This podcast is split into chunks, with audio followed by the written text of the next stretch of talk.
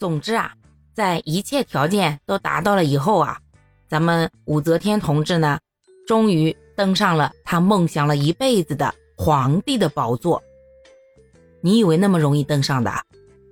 那人家也是留了一手的，毕竟她是老李家的媳妇儿嘛，人家好歹还给老李家生了几个子孙呢。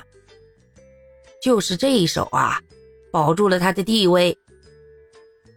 人家上任啊，就先把自己的儿子啊，也就是前头一个皇帝李旦同志立为了皇嗣。同时呢，赐姓他为武姓，这态度就明摆着告诉那些姓李的宗室皇族：不要急，我呢年纪也这么大了，当皇帝呢又能当几天呀？最后这江山还是要传给自己的子孙的嘛。那我的子孙不也是你们老李家的血脉吗？哎，老李家的皇族宗亲们一想，是这么回事儿啊。他老五同志已经六十大几了，马上奔着七十去了，他还能在世上活几年啊？